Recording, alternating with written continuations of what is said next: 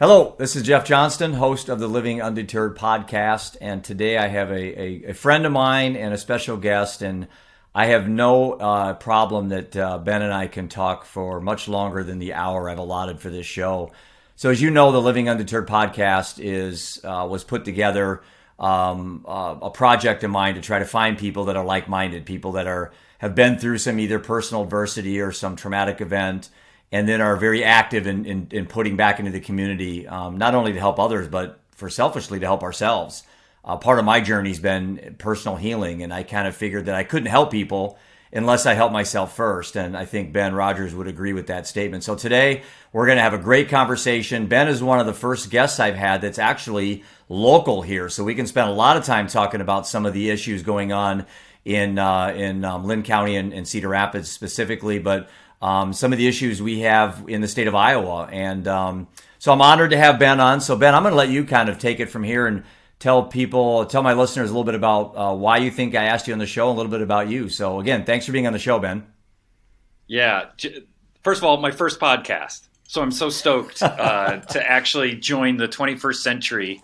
I feel like I'm one of the last holdouts. And when you asked me if I'd be willing to do this, it was a real honor because I know in the time that I've gotten to know you, just how important sharing your story and allowing others to share their stories and, and, and have that kind of dialogue, the, the, the power that that can have um, to normalize the human experience. And some of that involves trauma, that involves substance use disorders, it involves uh, a whole host of, of things. So thanks for being that kind of advocate and, and having this platform. Oh, you're you're welcome. I remember the first time I met you was at an ASAC board meeting. Um, full disclosure, Ben and I are actually Ben's the Ben's the president of the ASAC board now, but um, we were at a board meeting and I recognized your name, and you know you are very uh, well known in the community for all the work that you do. And then on Facebook, boom, I see a post that you come out with your your struggles and battles mm-hmm. and your your vulnerability you had with alcoholism and wow my my respect level went through the roof i even get chills tell, telling this because i'm like mm-hmm. how impressive it is for you to um, to bring this out in a situation where you're a public figure um, and so I, we'll get to that eventually but I, that's how i first sure. met you and I thought, wow, this is awesome. I got to uh, I got to follow this guy's journey a little bit better. And then some of the posts you made on Facebook were just heroic, I guess, man. I don't know what else to say. I mean, to come out and talk about what you've talked about, so um, you know, I don't, I don't, I wouldn't say confidently, but just so openly, you know. Mm-hmm. Um, and yeah, confidently. I mean, I, I know alcoholism can be a minute by minute battle for many people. Um, but I guess I'll throw that out there for you. I mean, you you got so involved in all these things. Was some of that stemming from some of the issues you had with your own personal demons, I guess, and, and some of these things you were fighting through? You thought maybe the the way to deal with this is to get involved. Yeah, that's that's precisely it.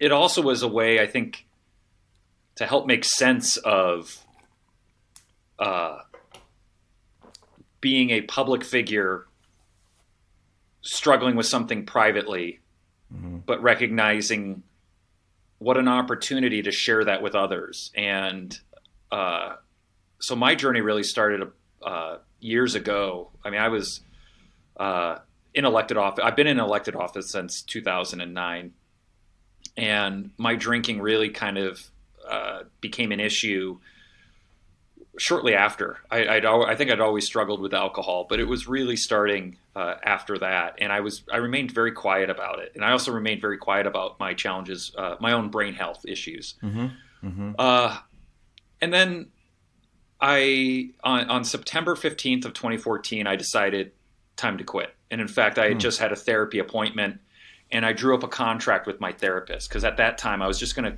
I was just gonna take a 30 day breather from alcohol. I do these 30 day challenges every, every once in a while, like a body transformation challenge or try and right size my diet. And it was, I normally do well on those. Mm-hmm. But then, like most people, I revert back to my original patterns of behavior. Mm-hmm. So my therapist and I drew up a contract where just going to take a 30 day break.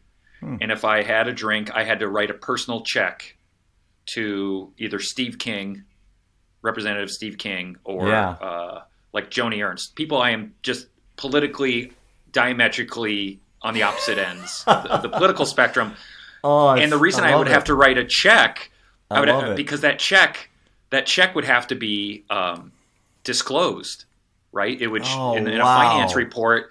It would show Ben Rogers wrote a fifty dollar check to, and it would it would startle people why I would give money to someone that I'm just so diametrically opposed to. I was like, oh, pfft, That's I genius, this. though. I got this in the That's bag. genius. Yeah, yeah, yeah.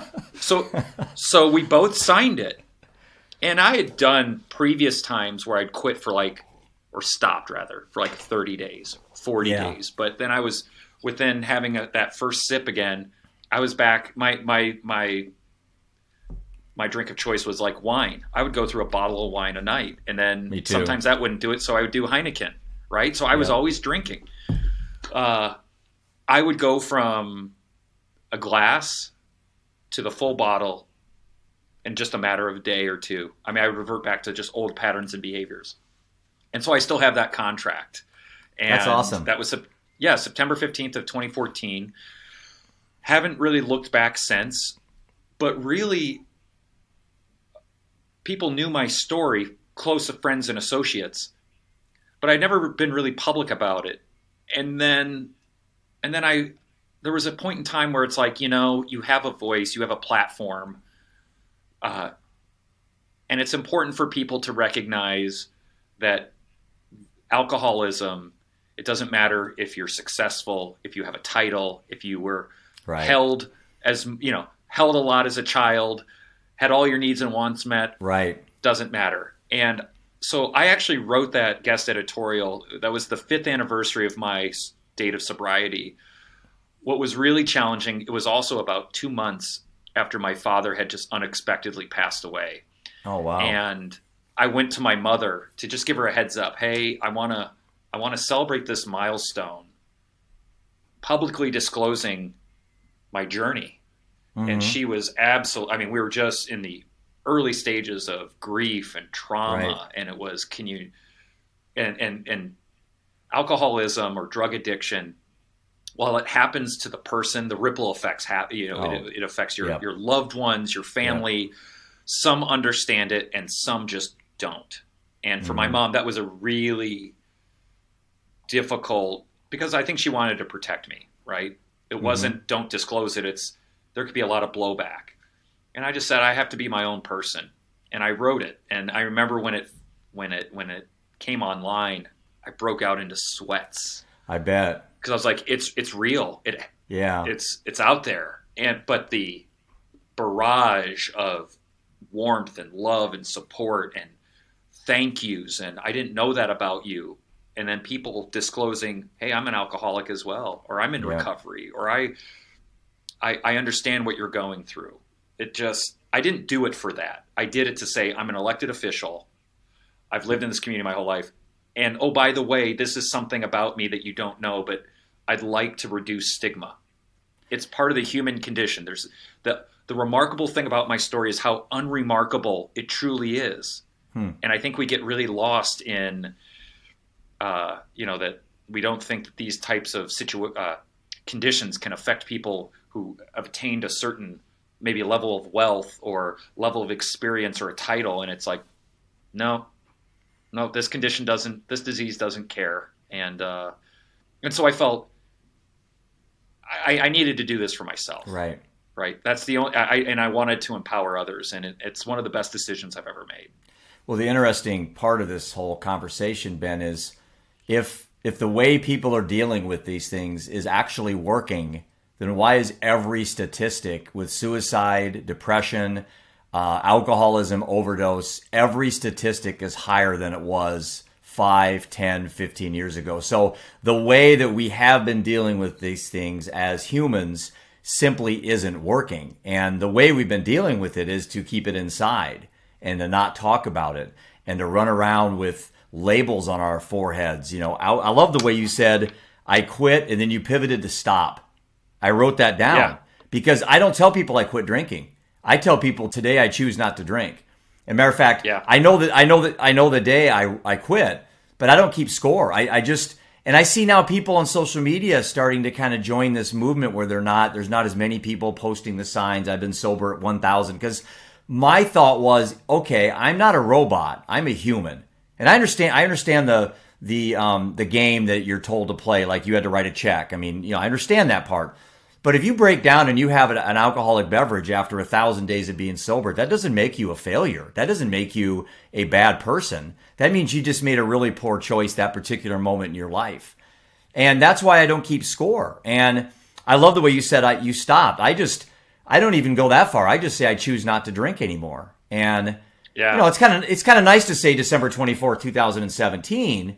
And my reasons were, believe it or not, weren't for me. It was to benefit somebody else in my life. I was I was caring about that time. Mm-hmm. But I found out I found out for me, Ben, it was just I didn't miss it. Yeah, I'm 55. I'm older than you, and hangovers suck. I mean, it, you know, it was, yeah. it was taking me half a day to full day to to get over just having a few beers, grilling night the night before, and I'm like, you know, I don't.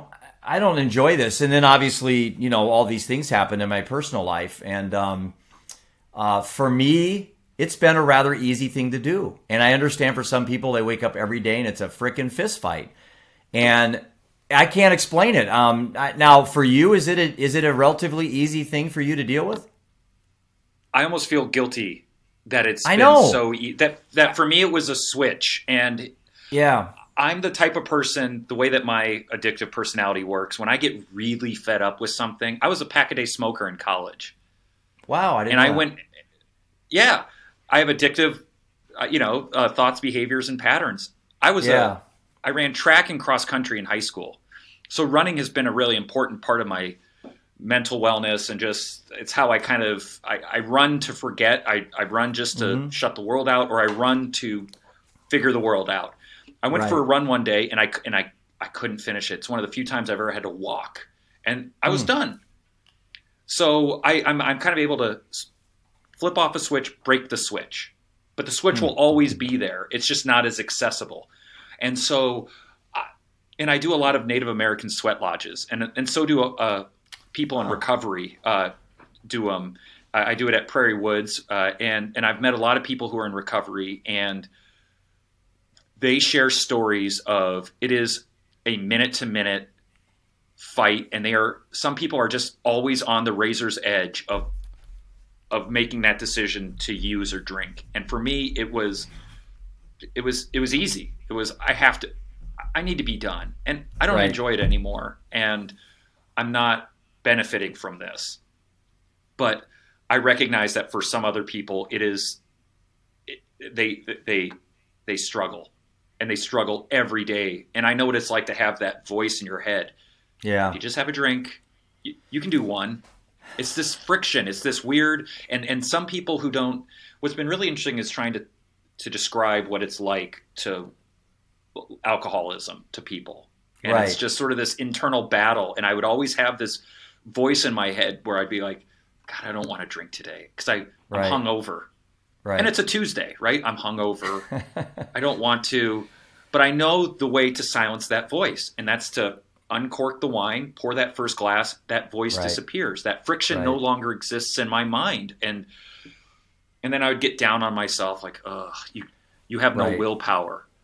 And then I, I, I soon discovered this isn't a battle of willpower. Because if that's the case, then this willpower has kept me I, have chosen not to drink now for almost seven years. So it's yeah. not a case of willpower uh, or lack of willpower but it's this internal friction. And once you're able to really start dealing with it uh, uh, with some clarity, you recognize that you do have some power. And I really, what I, I want to introduce back to your book, this idea yeah. of choice versus disease.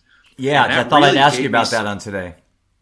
Really, I, I, I didn't know which camp I fall in. I mean, it's, I recognize it as a disease, but there was a choice to drink and I'm mm-hmm. not one of those. I, I, I, I never went to a 12 step program. I, I never went to. I've never been to an AA meeting. So my journey with sobriety is very different than other people who, you know, they have sponsor or sponsors. They right. they attend meetings frequently. You know, they've read Alcoholics Anonymous. Um, you know, it, reminded me when I read this kind of like a you know, cancer is a disease. Mm-hmm. And you can either choose to eat junk food and live your life, you know, and, and, and, and treat your body terribly on cancer, or you can choose to eat well, do what's required to kind of uh, empower your body to, to try and deal with cancer as well as all the different therapeutics. Um, that's your choice. That's your choice yeah. what to put in your body. You don't necessarily get to choose the disease, but you, I think you get to choose to a certain degree how you approach it. Yeah, uh, and you, um, I, I, really appreciate the kind words you said about the book too. Um, before we went on air, you said some some awesome comments, and um, that was a tough book to write. You know, it took a year of my life, but it also pulled a lot out of me. I, I kind of reflect on the whole process and think of what I lost, but then think of what I've gained. You know, the conversations yeah. I've had with people I never would have had. But going back to the disease and choice thing, Ben, and I, I knew at some point we were going to kind of gravitate to that because I I had a compulsive gambling problem in my 30s and 40s, and I've never talked about this publicly. And as a financial planner, I, I still am a licensed uh, chartered financial mm-hmm. consultant. I still own Premier Investments of Iowa. I don't see clients day to day, but to bring that up in my industry is a big risk. But then again, mm-hmm. you took a risk when you talked about your alcoholism as a public figure. And I think at some point, you know, you just kind of step up to the plate and say, okay, I'm ready to deal with these things. And by talking about those issues, I learned I had a highly addictive personality. And thank thank you, I never did drugs because I would have been Len Bias. Um, you know, the, the Maryland basketball player that did cocaine right. the day night he got drafted and he died. He died. I, I would I wouldn't want to do one line of coke. I would want to do all the coke, and and that would be my problem with drugs. And so I've never done drugs. So I didn't I never wanted to find out if I would be addicted to drugs. But I know, like you, I have an addictive personality. So um, disease and choice. If I had to draw draw a line in the sand, I would say it's not disease versus choice. It's disease and choice.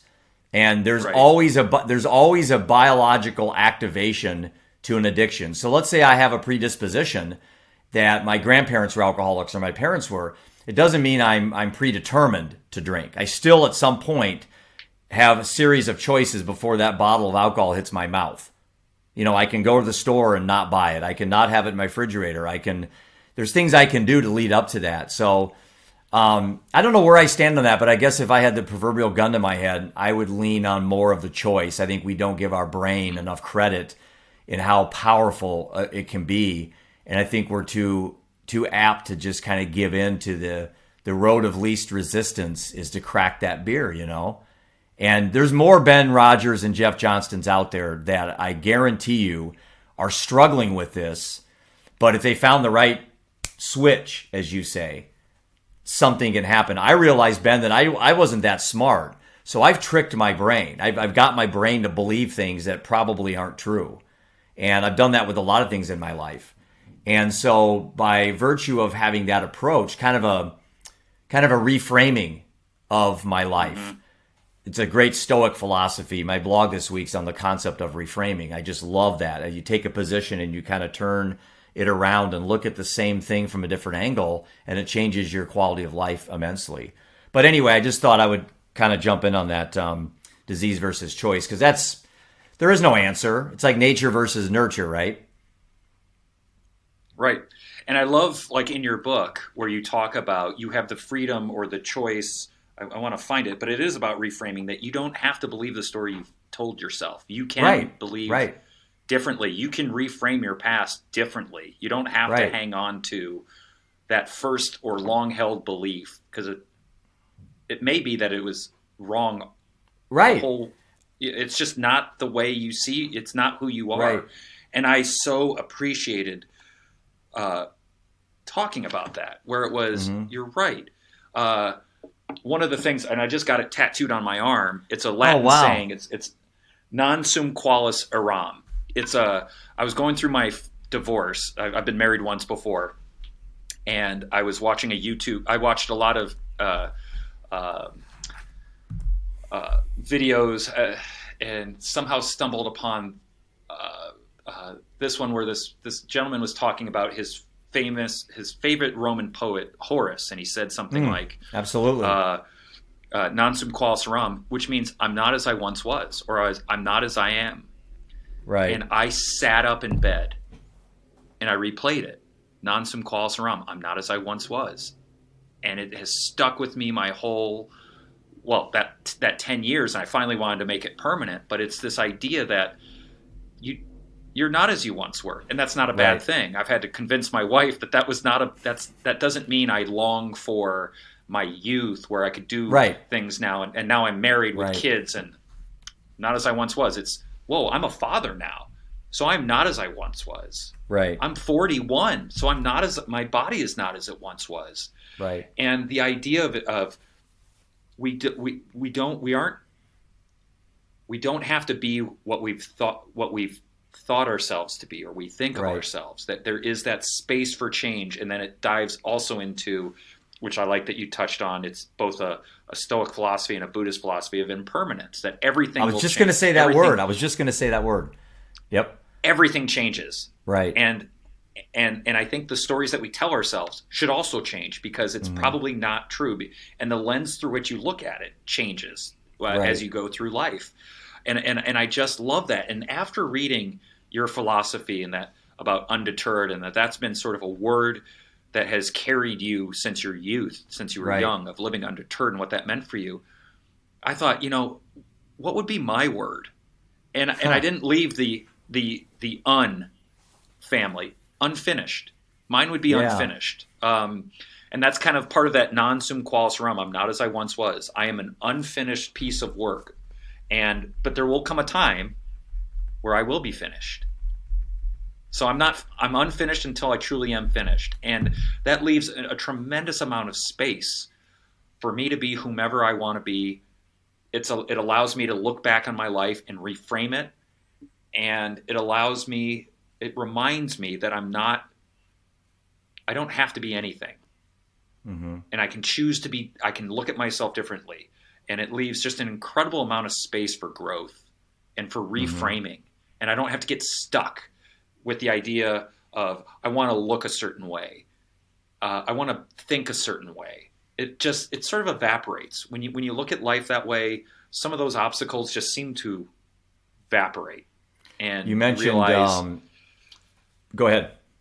No, no, no. It's just it's for me. It's sort of this. I, have as I've get as I'm getting older, the idea of impermanence, mm-hmm. of, of constant state of change, and that uh, that it, it, sort of helps refocus my own mortality, and it makes it less. I'm less fearful of death, and and Stoics talk about keep death in front of you, and it doesn't mean think about hmm. it all the time, but recognize that it is inevitable. You don't get to choose death you get to choose how much you suffer, and that's in your mind, and that was in your book. Right. Uh, there's two things: death and suffering, and one of these we can actually change. Right. Uh, so keeping it in front of you that at some point this life will end, and so there are some things that you should consider important, and there are just some things that aren't. I have so many. I mean, I have like a full page of notes. Maybe maybe I should be a guest on your show. um, but this is awesome stuff because I think you and I are so similar in, in a lot of our, our ways of thinking. And you had a epiphany moment with this quote from Horace, and I'm thinking to myself, mm-hmm. my moment, my one phrase that really changed my life was in Viktor Frankl's Man's Search for Meaning. Yeah. And anybody that anybody that follows my story, I, I quote this like it's you know a, a, a you know it's it's one of the probably the best most impactful book I've ever read in my life. And he says suffering is my opportunity. And what I was at a poolside, and my son was golfing, and I'm reading Man's Search for Meaning, and just like you popped out of bed, I just saw suffering is my opportunity. I'm like, holy shit, that's a, that's it. That's that's the phrase I've been looking for, and this was after my son had died. Um, I'm looking for to get me to turn this, to reframe this pain that I had losing a child to heroin and then just limit my suffering, can, can, kind of compartmentalize it. And I rephrased it, Ben, to pain is unavoidable, suffering is a choice. And so mm-hmm. that's that's my mantra as I go out and speak to groups or I do interviews. I say pain is unavoidable, but suffering is a choice. And I, I firmly believe that. Seth's death was, in all sense of purposes, if you're a believer of fate, then obviously it was unavoidable. Um, I'm, I'm not a believer of faith. I believe fate. Um, I, I believe it was a, a, a, part of his level of bad choices he made, and it caught up with him. But again, if you can look at the the death, the act of death, as something a it happens to all of us, and he was on a road where that probability was high when you're mm-hmm. dancing with those things. In that when that actually happened, I, I was on like two roads I talked about in my book, you know, Ben, that chapter, two roads. You know, I told the boys we have two roads to go down. You could do the two roads with everything in your life, you know. I, you're looking at a beer, you know, and you're an alcoholic. I have two roads to go down. I can crack open that beer and I know what the road's going to be like. I know exactly what's going to happen shame, mm-hmm. guilt, regret, anger, or I can choose not to. And I know what that road's going to be like as well. So you know in advance what the probable outcomes on these roads. But then why do we keep making the wrong choices? And that's kind of where I'm trying to get this a little dialed down so we can, you know, we, all my guests, all the people that have been on this living undeterred journey of mine, you know, we can get together and try to help people. You know, this is Mental Health Awareness Month.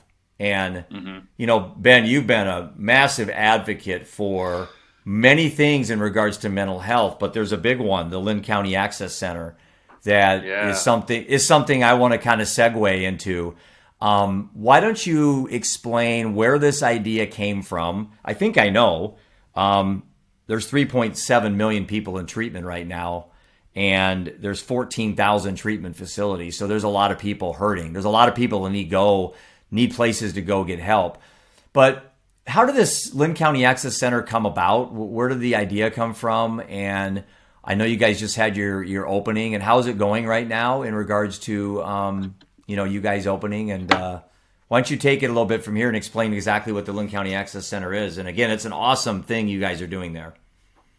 Thank you so much for that. So for your listeners, uh, a mental health access center is not something that is new nationally. They they're almost in every state. It's it's a new service in Iowa, and essentially it is a 24/7, 365 service, and the vast majority of them are voluntary. You can walk in, you can be referred hmm. uh, to treat a crisis situation, uh, a, a mental health crisis, or and or a substance use disorder. And many times, and oftentimes, people seek treatment for either a crisis or their substance use by going to the emergency room because the community they live in may not have a robust uh, service, uh, a lot of service providers like we're lucky to have here in Cedar Rapids. So people come in contact with law enforcement. Law enforcement says, what you're doing is not enough to go to jail and you're not sick enough to go to hospital like into a psychiatric ward but if we're going to divert you where can we safely divert you to right the answer to that question is a mental health access center mm. and so what we, we, what we did here in Linn County is we were sort of sort of uh, the stars aligned sort of fate and mm. opportunity um, or just opportunity and seizing on it. Uh, we had a bunch of mental health dollars that had to be spent. We had a Linn County building that was vacant that used to be a public health building that's right next to the community mental health center. And mm. we had several service providers that said, we're on board.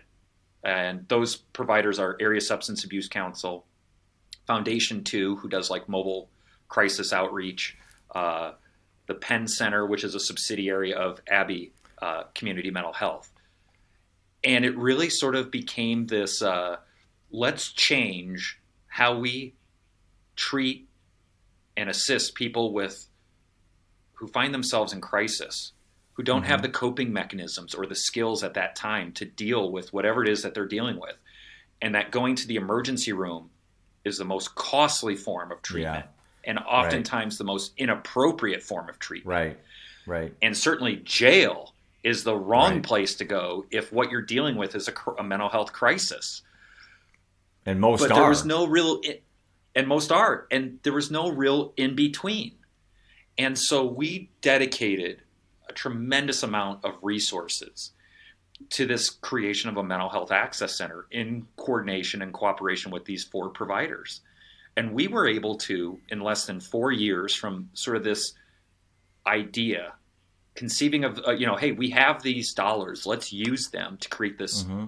service and then we found a building and then the question was is this model sustainable given Iowa how how Iowa funds mental health and reimburses Right. counties and providers and at the level in which they provide them.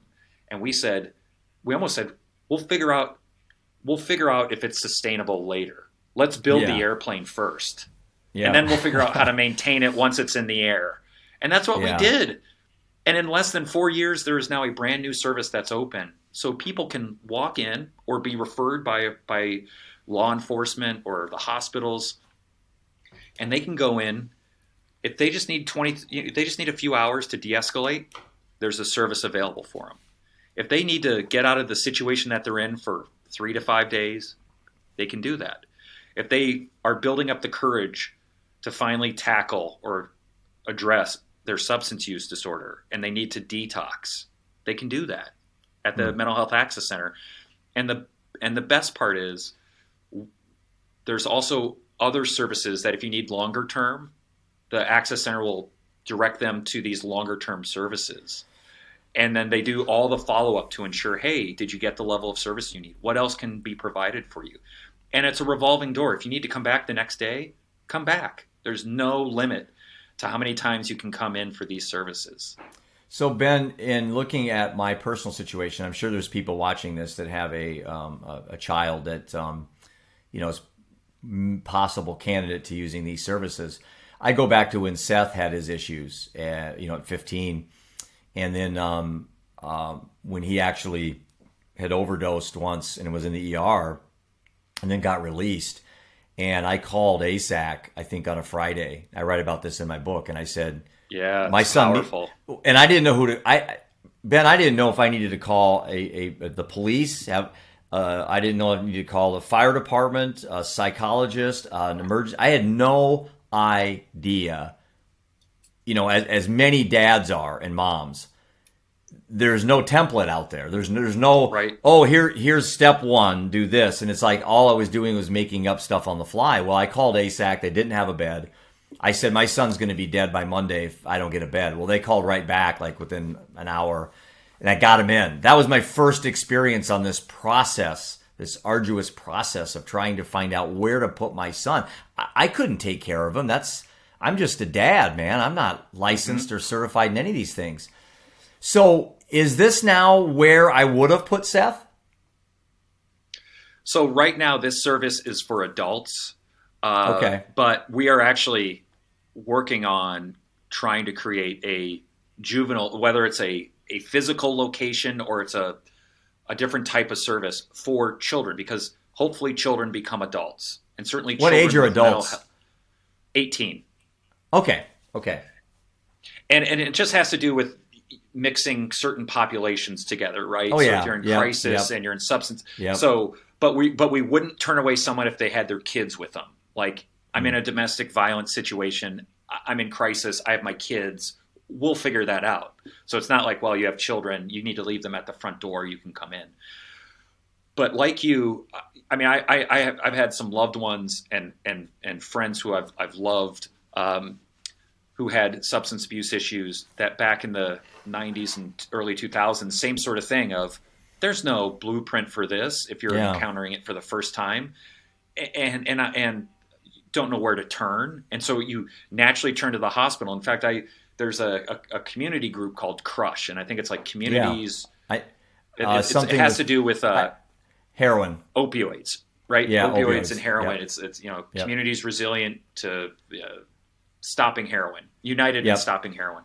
And, and I was invited to sit in a group setting and to really learn about the program. And one of the one of the um, family members who was there with their child talked about when they when they finally discovered that their child was doing heroin, and they said, you know, here we are, oblivious to the fact that our child was doing this, and now we've become aware. And we we thought we could just simply go to the hospital, drop them off. They'll go into detox, and we'll pick them up 30 days later. And everyone in the room just kind of started giggling and laughing Yeah. because Yeah. they knew that's not that's not the reality. And the, and the, and Right. the parents didn't feel that p- those people were laughing at them because they were laughing with them. They were just like, we thought we could just go to the hospital. And everyone just starts laughing like, yeah, no. But for many people, they just get swallowed up in this where do I take my loved one?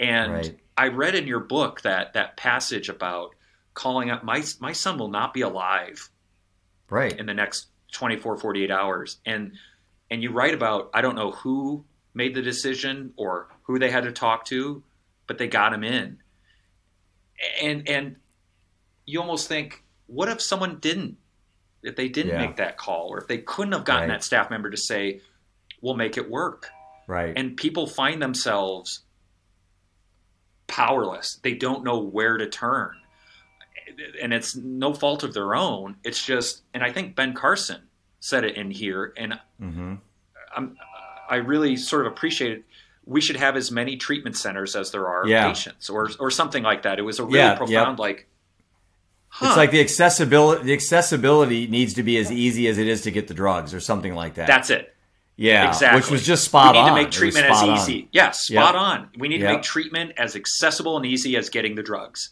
Right. You're darn right. But parents and loved ones have to jump through tremendous hoops. They have to call in, like, and say the, they will die. They, they will Yeah, not be that's what I alive by the next time we have this conversation. And it is the unav- you know that we don't have a lot of beds available. We don't have a ton of services, and it is sometimes. I, I I think that families are. It's it's the Hunger Games. May the odds be in your favor. Good luck. Yeah, and, and you know, Ben, I I've done a lot of thinking about this as I was kind of designing uh, this living undeterred project. It's like, you know, you probably have the same uh, observation in in what you're doing. We can't save everyone, and where is my attention most needed or most focused or most effective? And I've I've got to the point where I think where I'm going to be putting in most of my time is with the kids because kind of the prehabilitation, kind of instead of rehab, get into prehab. Instead of taking a mm. 40 year old housewife that drinks two bottles of wine and trying to get her to go to meetings and change behavior, maybe if we can get to these 40 year old housewives or, or husbands before they become these people and go back to seventh grade. The age of first use is 14 in the United States. Mm-hmm. 14 years old, which how I opened my book was a conversation I had at Prairie with a young man that came up to me and told me he had been in rehab and was, I think, possibly he'd been a patient at, at ASAC too. I don't remember his whole story, but he did tell me quite a bit. But anywho, um, 14 and he'd been in rehab. And I thought, wow. I mean, the stats say that if you can get through 18 without having addiction issues, you have this 82% probability of never having problems with substance abuse the rest of your life. If you can get through the age of 18. So I know that where you're spending a majority of your time and where probably most of society is is working with the people that really need the help right now and that's that's obviously well needed.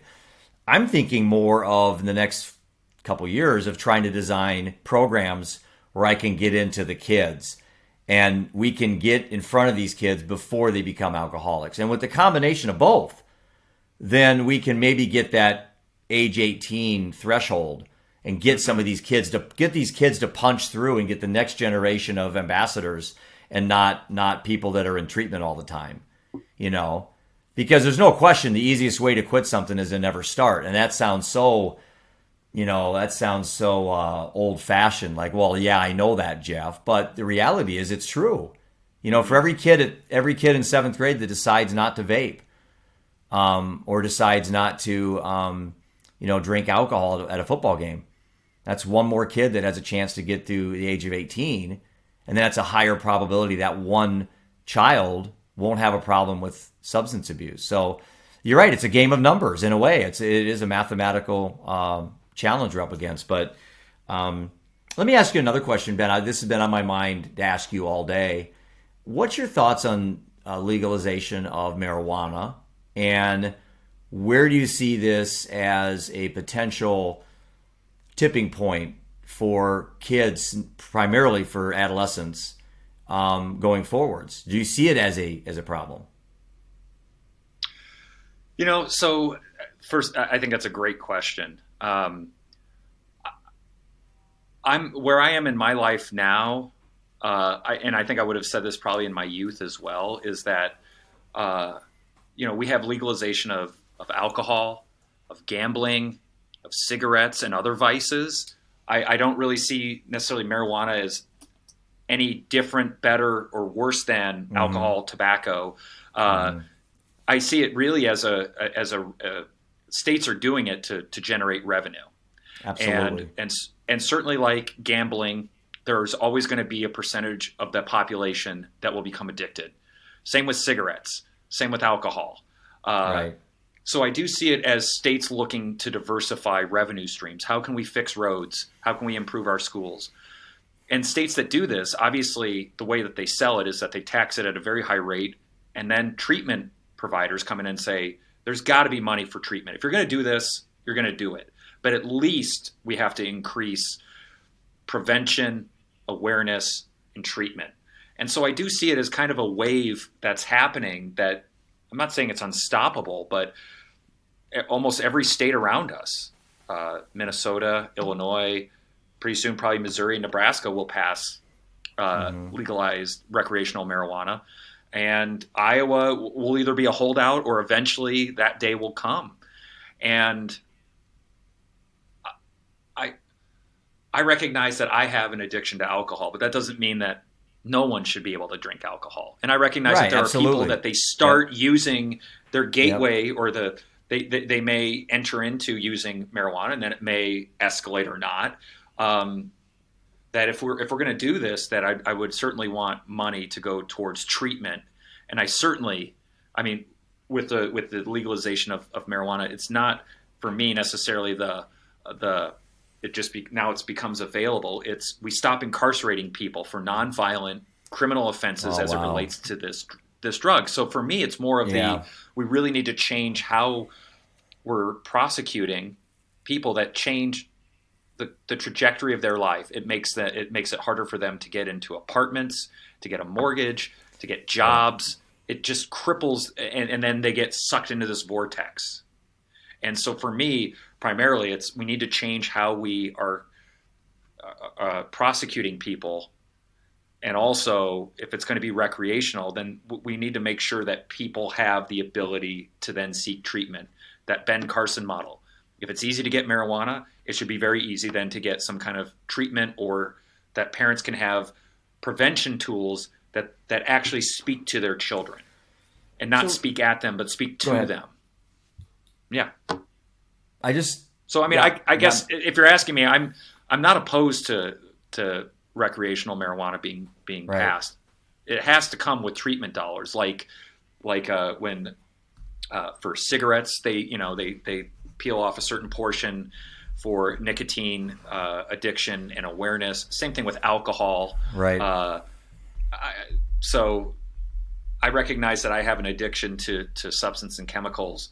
Um, yeah. There is a good argument to be made that uh, other states and federally we're having conversations about uh, legalizing it for recreational med- medicinal use, and certainly you need to have a treatment component attached to it so that people who do struggle with it can can at least get into some some type of treatment or get some kind of assistance.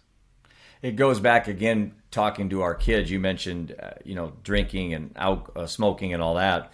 Um, and, and marijuana is just going to be added to that list of legal things here shortly. Mm-hmm. But as I tell a lot of the kids I speak to in some of my presentations, is just because something's legal doesn't mean you have to do it. And right. And that and that and that that I think I was talking to a couple twenty year olds. My son's twenty, um, or soon to be in three days. Ian, and he had some of his friends over, and they were talking about you know going out to Vegas when they're twenty one and celebrating their stuff. And then I asked him, I said, "What do you guys think about legalized marijuana?" And they're like, "Well, they told me what I would expect they're going to say to a to an adult, you know. Um, but it was interesting how the way they were saying it was like almost like they weren't saying what I just said that just because it's legal you don't have to do it. They were more like they were compelled to now that it is legal that they it's a weird way how they worded it. And I, I thought to myself, you know, I think for some kids they think when they're 21 that they have to go out and drink, you know, mm-hmm. because now they're quote legal. Well, marijuana is the same thing. Just because it comes legal, I think as parents we have to tell our kids. So what? For you individually, it's a it's a non-event. I mean, it's a meaningless uh, event when marijuana becomes. They could legalize every drug. They, it could be on every street corner for free. Ben, I still wouldn't do it at 55 years old. It could be free. I wouldn't do it. But but not everybody has the Ben Rogers, Jeff Johnston switch. You know, um, and you and I both are admitted ad- addiction candidates, and but we both have this internal switch. So um, let me ask you another question about harm reduction. I, am not an expert in this area by far, but I've run into a lot of people on, on specifically on, on LinkedIn, some advocates for harm reduction. And I think to myself, you know, if Seth, if there would have been a label on the heroin needle that Seth put in his arm, or if the dealer could have tested it, um, which obviously, you know, these, these are pipe dreams, but I'm thinking to get to Mars, you have to have a freaking pipe dream, right? You got to have a goal that's impossible at some point. Do you think we'll ever reach a point where we'll be able to test heroin on the street?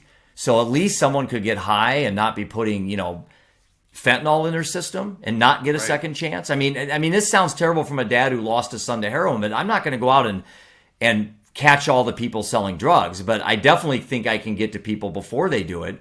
But how about the people already using it? Do you think we'll ever get there? I hope so. I hope that we get to a place like other countries, really progressive countries, where they have needle exchange programs, recognizing that people are going to do this. So let's ensure if they're going to do it, that they do it in a safe environment.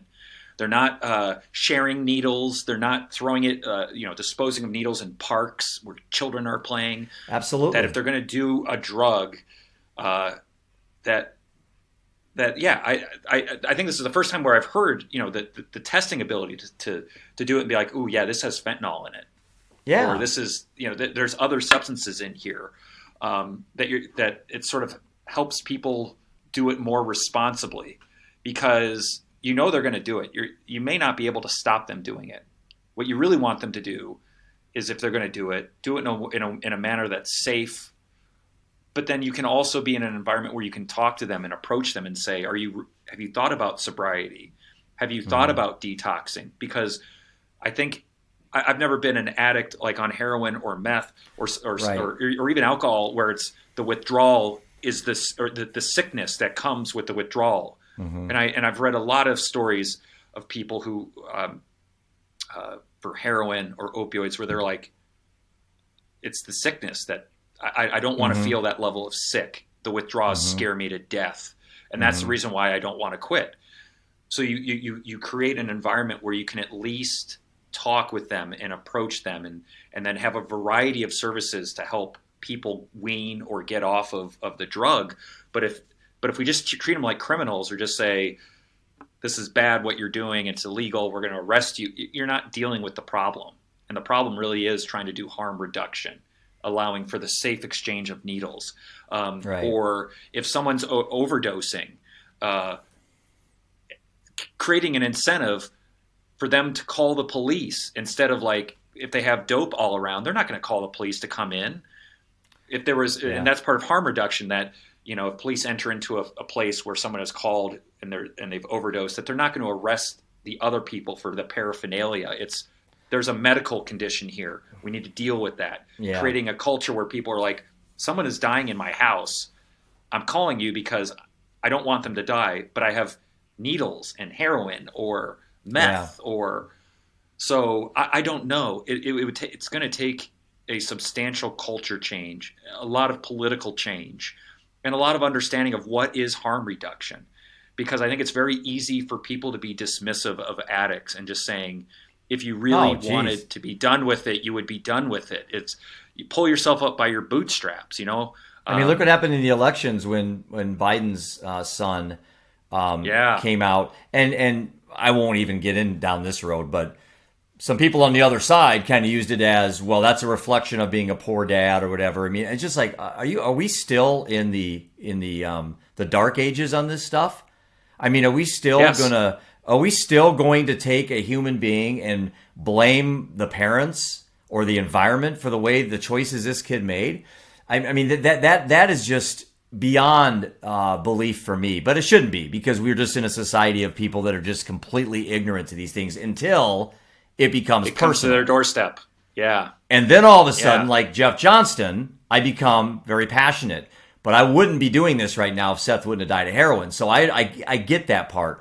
But yeah, we just um, we just label them as problems and uh, you know addicts and throw away the key and um, or you know well wh- why test their drugs? They're just going to die anyway. They're just going to they're just going to do it anyway. And i'm like i was talking to an addict the other day ben and he he had been through i think four or five facilities fell off the wagon a dozen times and now he's in his 60s and he hasn't had anything for 10 years so it is possible to fall off the wagon a dozen times mm-hmm. and to live to be 60 and have a productive life. So we can't give up on that person that falls off the wagon many, many times.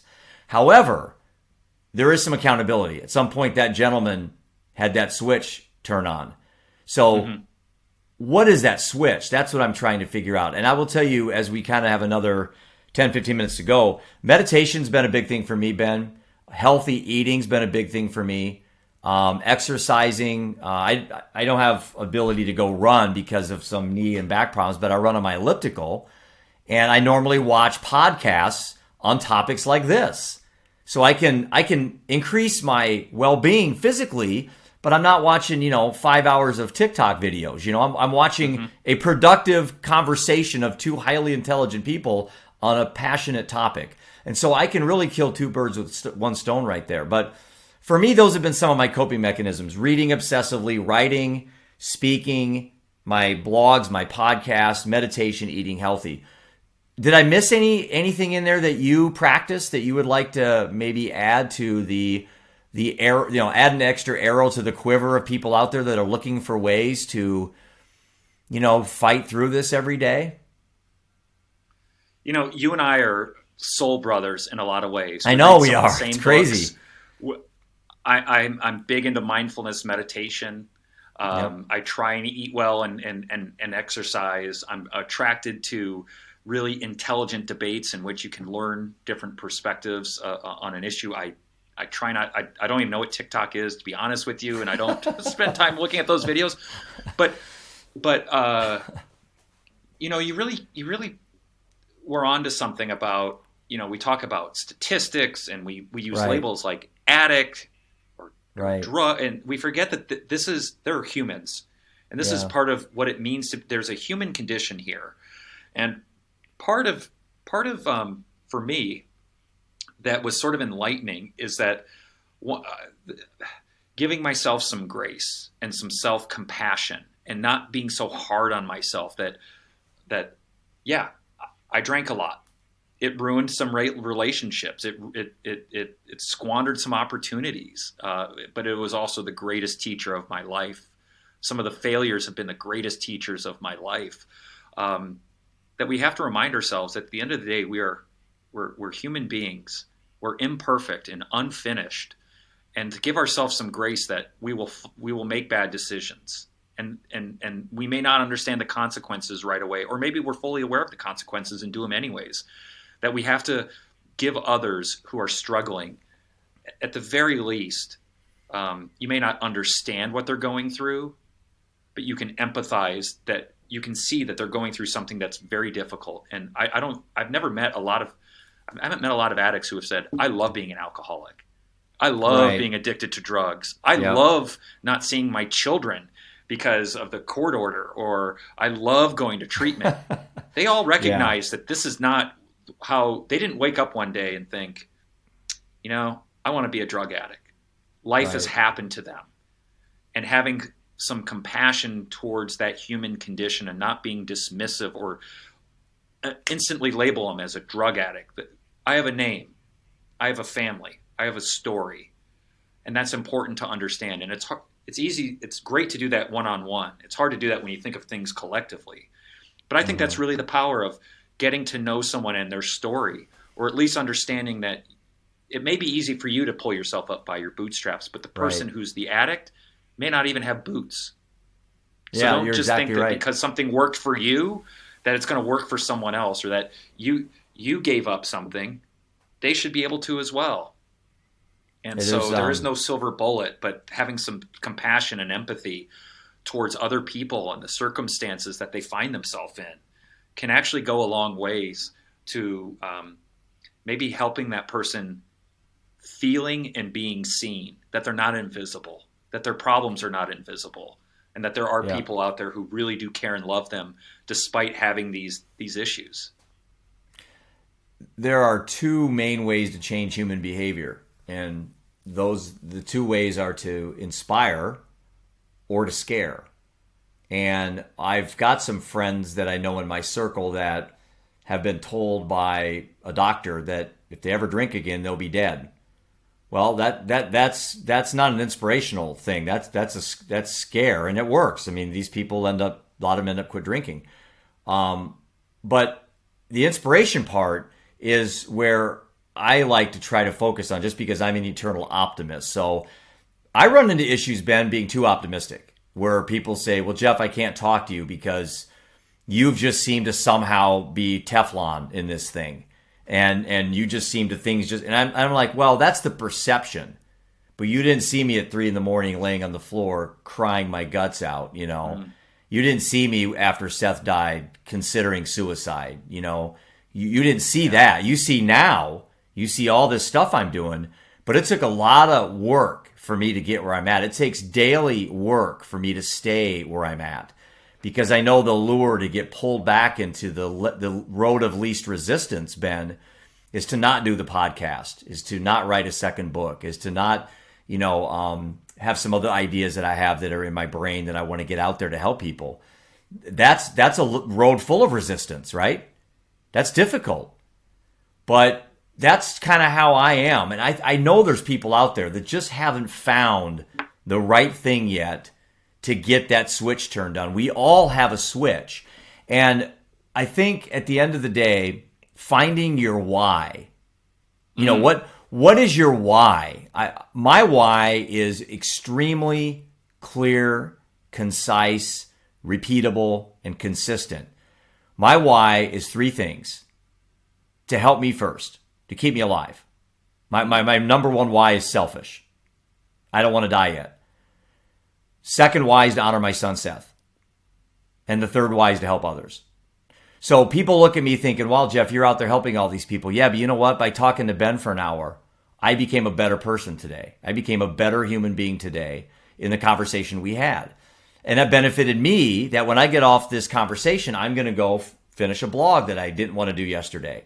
So these little steps are what I'm finding out is what helps me get through my day. So everybody listening to this that's battling something, and you know, I've had three guests on my show, Ben, that have been women that have been sexually abused. And I know there's plenty of men out there that have been sexually abused. That's a whole different set of trauma than dealing with giving up alcohol.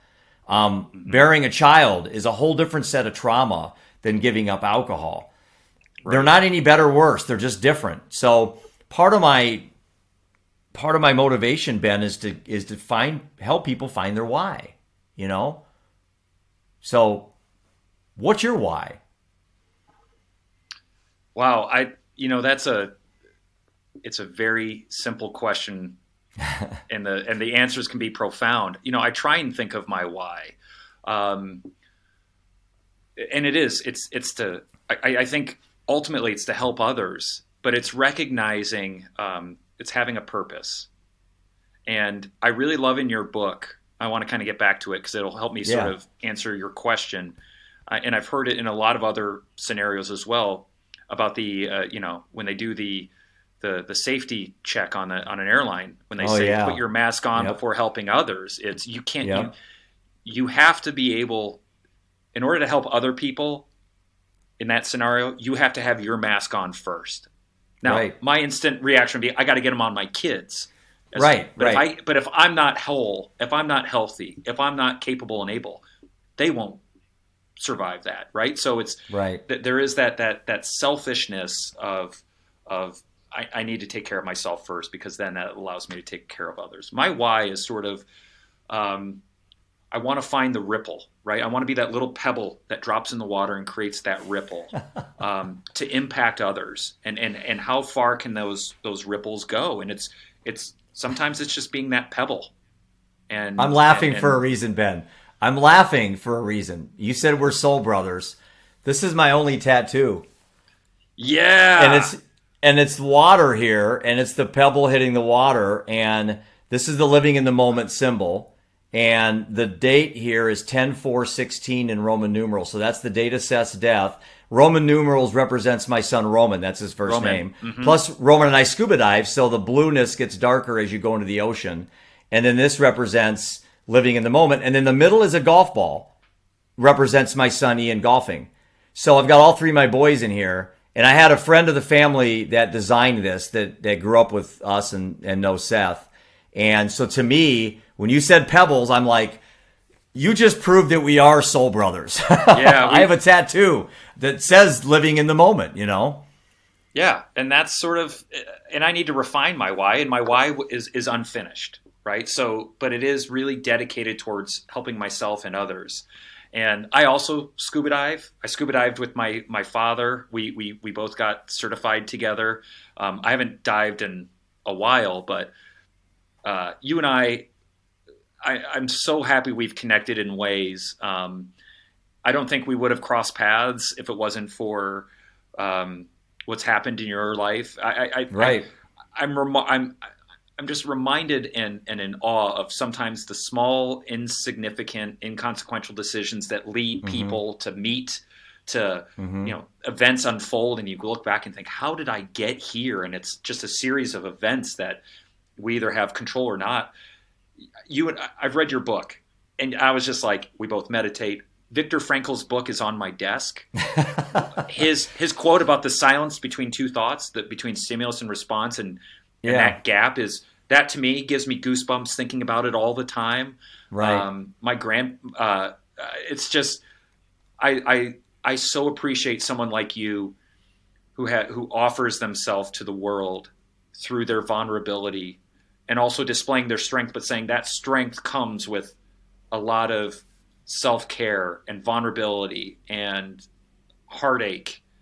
But I've also built myself up to be, and you, you say you've you've always it's not something new found, and even if it was Right. newfound, it'd be it'd be wonderful. But you've always Right. been an optimist, and I think most people aren't necessarily wired that way, and it may be uncomfortable for them. But it's always amazing to be around people who see the light or through a, a lens or a perspective that other people just may not see. It, it's it's a wonderful presence to be around, Jeff. It's your ultimate gift, and, Well, and had a- this has just been one of the best uses of an hour I've ever had. Well, I, I'm very excited to get this out there and replay this and re- rebroadcast it. And um, I had a really a new acquaintance of mine, and I've only known him for a couple of weeks, and he's just been one of these people you meet, Ben, that you feel like you went to high school with. You know, and I kind of feel that way with you. I'll- I feel that way with you, but I, I've, only, I've known you for a couple of years, but. But this guy said, you know, Jeff, after I got to kind of know your story a little bit, and I've met other people like you that uh, have lost, like Steve Grant, for example. He's lost his only two boys, and he's been on my show before. And he said, You found a way to become a better man, not a bitter man. And I mm. thought, wow, that, that's another Ooh. that's another that's another goosebump phrase Yeah. that I have now I have now written on my wall above my computer. Jeff, you're a better man, not a bitter man. So someone asked me, well, you know, you you did you had the worst thing possible happen to you. I'd rather have had stage four cancer and died to have mm. Seth still here. I I would Right. give that up in two seconds, but that that didn't happen. So how did I figure out a way? If I did yet, I'm still constantly learning, and I have you know I step back a lot. Then I just have to make sure I take more steps forward than I am stepping back. You know. But that phrase Mike said was like, man, that is so true. And so there, no matter what someone's been through, I, I, there's a there's um uh, an individual on my podcast named Danielle McLean that you need to go back and listen to some of my podcasts, uh, Ben. She was uh, had had a raped at 16, uh, drug addict, incarcerated, prostitution, uh, all the reasons why she could have just given up on life and probably killed herself. Yet she went back to college in her 30s, got an engineering degree, and now she runs her own aerospace engineering company.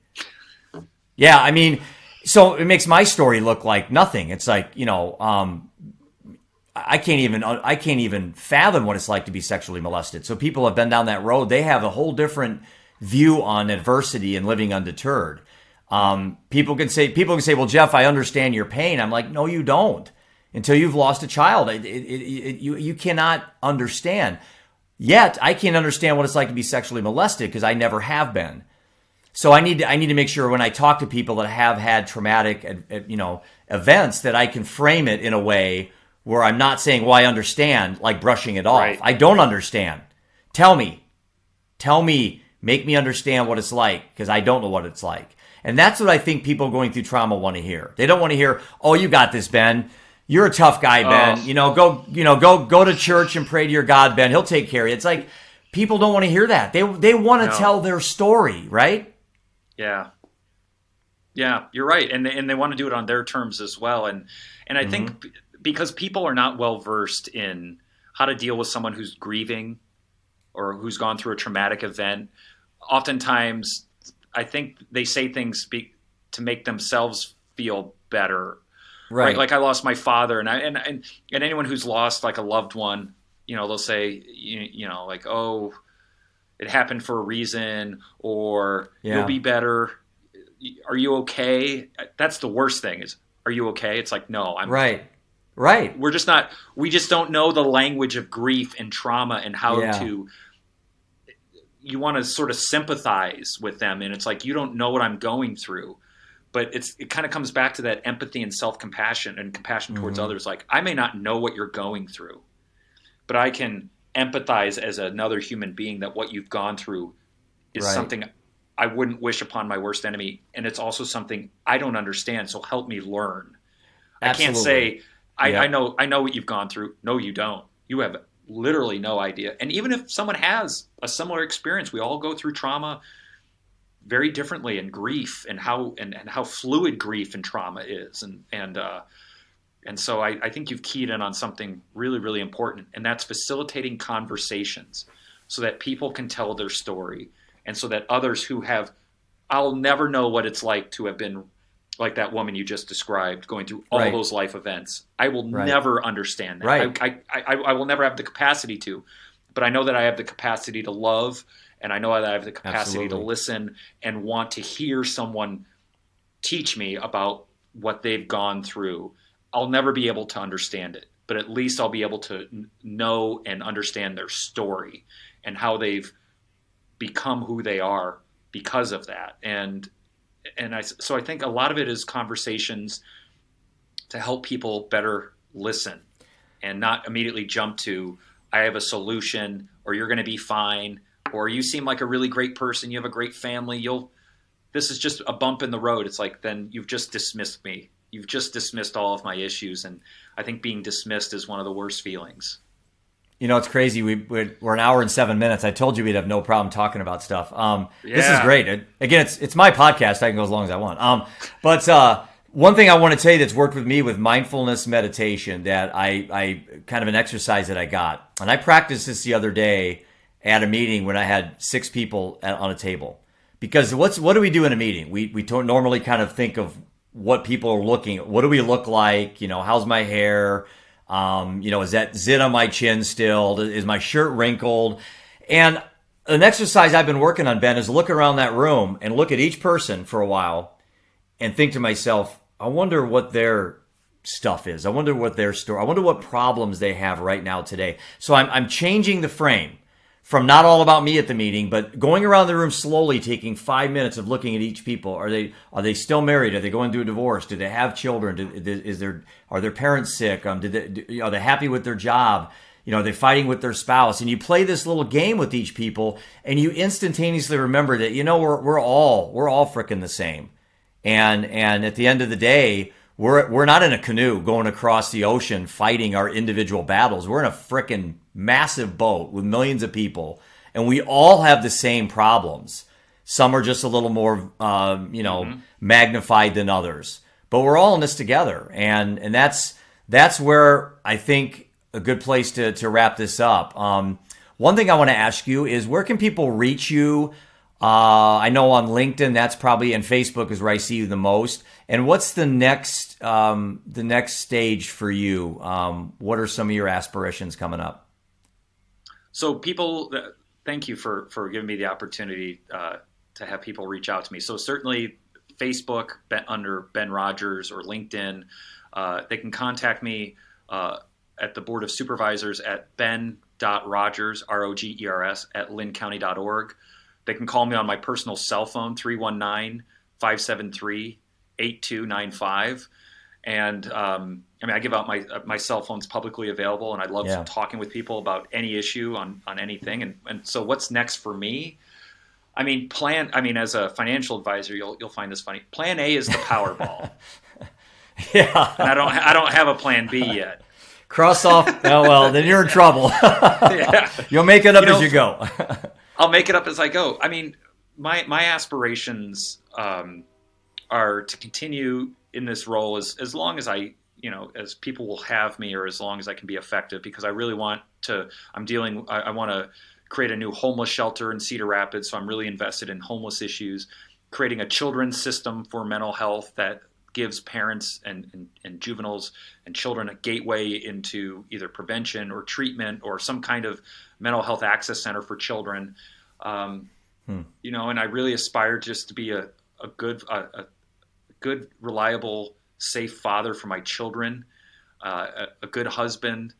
Uh, I'm a son to to a wonderful mother, and and my aspirations are really to to just continue sort of what my grandfather. So he's my grandfather's over this shoulder, and my father's over this shoulder. Uh-huh. And my yeah. grandfather used to ask my father and and his my and my aunt and uncle um, when they were growing up, what did you do to make the world a better place today, or what did you do to make this sliver of the universe that you live in a better place? And my and my parent, my dad actually, they, he expected an answer, and my dad then mm. asked my brother and I that, and it, that sort of stayed with me, and and it's sort of an open question. It's what am I doing today to make this world that I live in, this little sliver of the universe I occupy, a better place? And that's that's my aspiration and goals because it's not achieving some level of professional credentials or some office right. or some job title or some salary. Uh, those are all great, but it is um, what am I doing to make this world a better place for my children and more importantly for other people's children.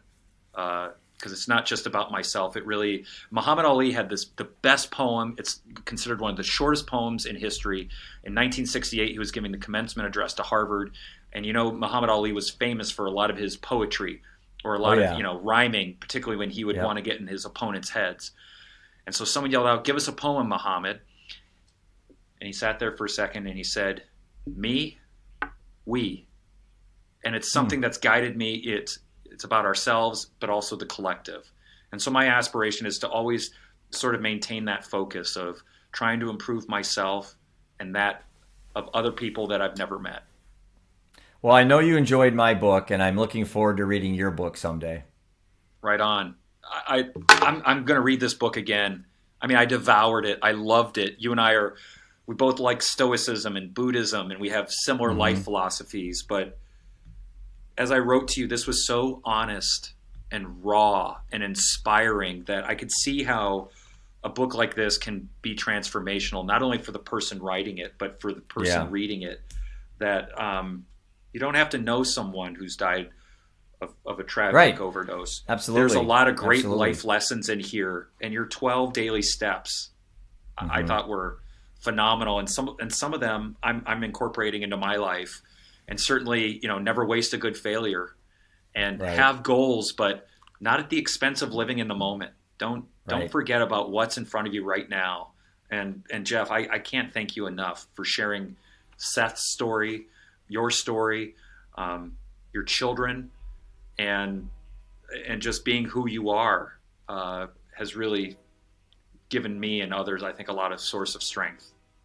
Well, I know people watching this uh, will be will be moved as well. Um, well, listen, man, I, I uh, enjoyed this immensely. I never know how these are going to go when I start them, but um, but uh, uh, I, I, value your your friendship and um, I'm in awe of what you're doing, not just personally, but the civic involvement and how you're trying to change lives is um, is uh, something to be admired. And I think people coming up, uh, you have definitely kind of set that template out there that um, it's okay to be a public figure and to be vulnerable at the same time. But um, well, listen, I'll let you go. Um, thanks again for being on the Living Undeterred podcast, and I'm I'm sure uh, I'll be seeing you shortly. So again, thanks a lot, Ben Rogers, for being a guest. Thanks, Jeff. Appreciate it.